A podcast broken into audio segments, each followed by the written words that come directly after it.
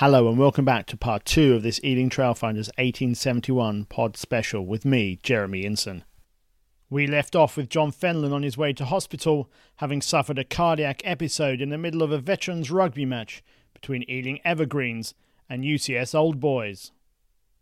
I had what an uh, what's called an PFO, which is where there there was a flap um, that they've now sealed just to mitigate any chance of a reoccurrence. Um, they're still not sure what caused it, and I don't think we'll ever know.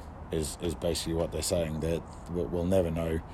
Um, but hopefully, what they've done now has, yeah, kind of lessened the chance of it reoccurring. I do remember being operated on um, and then being put into recovery from the moment we arrived to. Um, you know, kind of coming out of theatre after they'd fixed everything up. Um, so yeah, if, if, if anybody from Hammersmith Hospital hears this, please extend my deepest thanks. Everything that I've heard since, it doesn't happen to 42 year olds. I'll go for my checkups and, and um, you know, kind of post things, and, and everyone just kind of says, you, this shouldn't have happened to you, and you still look like you're in great shape, and these are medical people, you know, you're, you're looking okay just look incredibly fortunate to be here. You look at your kids differently. You hold them that little bit longer, squeeze them a little bit tighter. Joining John in the ambulance was his close friend and teammate Pete Donaldson, who had the task of letting John's wife Fiona know what had happened. Pete, who you just mentioned earlier, um, who was absolutely petrified of calling my wife to tell her that I'd had to go to hospital, basically got in contact with her very shortly you know, after the incident and just said, look, John's collapsed. He's going to be taken to hospital. Do you want me to go in the ambulance with him, or do you want me to come to you and look after the kids and you come to him? And it was just at that kind of time where she, she couldn't immediately leave the kids. So he came to the hospital with me and then left so that she could come. So he went and looked after the kids. My wife got there.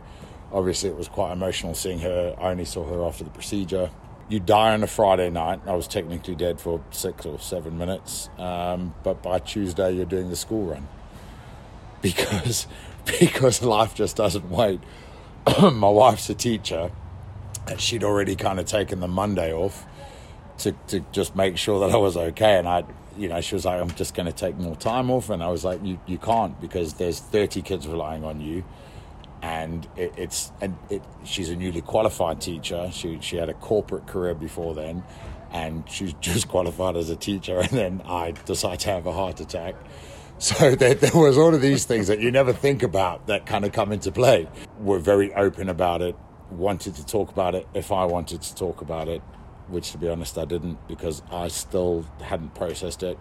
Even today, sat here, I don't think I've sat and dedicated enough time to what happened, the process, um, the people that were involved, how it affected them. It, it, it's such a massive occasion. I haven't allowed myself to delve deeply into it, but when I do start scratching the surface, there's so many questions that that I you know love to know answers to, and I think at some point Justin Green and I will sit down and I'll ask for a much more detailed analysis of how the body works. I've never cried about it. Um, I've never kind of sat and bawled and, and, and gone, my God, how lucky am I? And I know and I know this, but I, have just never had that emotional um, outlet. And and like I said earlier on, I, I just think it's down to the kids. I think it's down to getting back to work. Um, I just need to keep going because if I do think about it too much, I don't know what the consequences are going to be. I don't know if it kind of makes or breaks. So all I know now is to carry on. Um, and I think nearly a year on, it's it's worked out quite well. If at a later date I need to address it, I've got a good enough family and friend support structure around, my, around me to, to kind of say, look, something's not right, go and deal with it professionally. And I'm, I'm obviously not against that. Since the incident, John has had to stop playing rugby, but he has been working with charities to help clubs understand the importance of having a defib machine by the side of a pitch.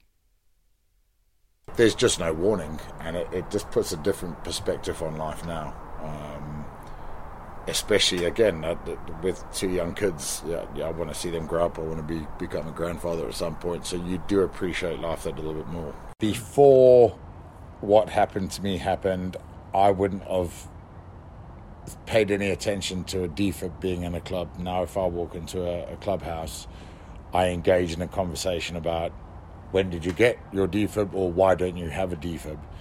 Um, and and I think the more people that have that very simple conversation, the more um, the, the, more the more it's going to work. We're, we're going to get defibs into grassroots clubs, and um, and and I firmly believe that I'm only alive today because the club that I was at is is in the higher leagues. If I was at a, a low league club, my my day ended, my life ended then.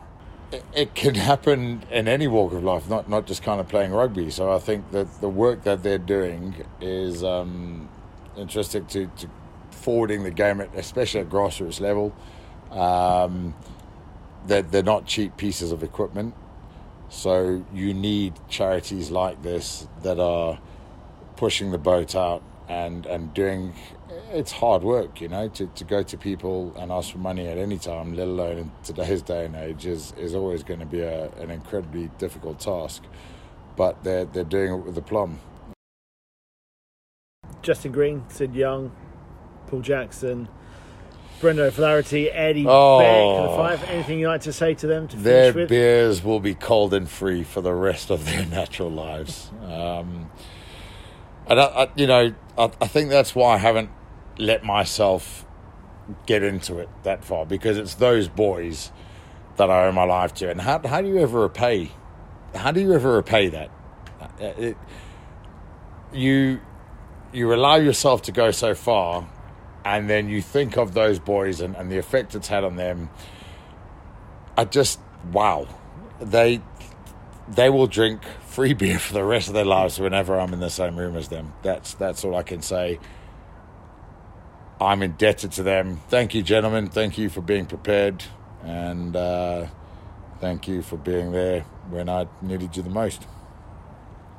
Thanks for listening. Remember to like and subscribe and to follow us on all our social channels. We'll be back soon with another story from Ealing Trailfinders 1871.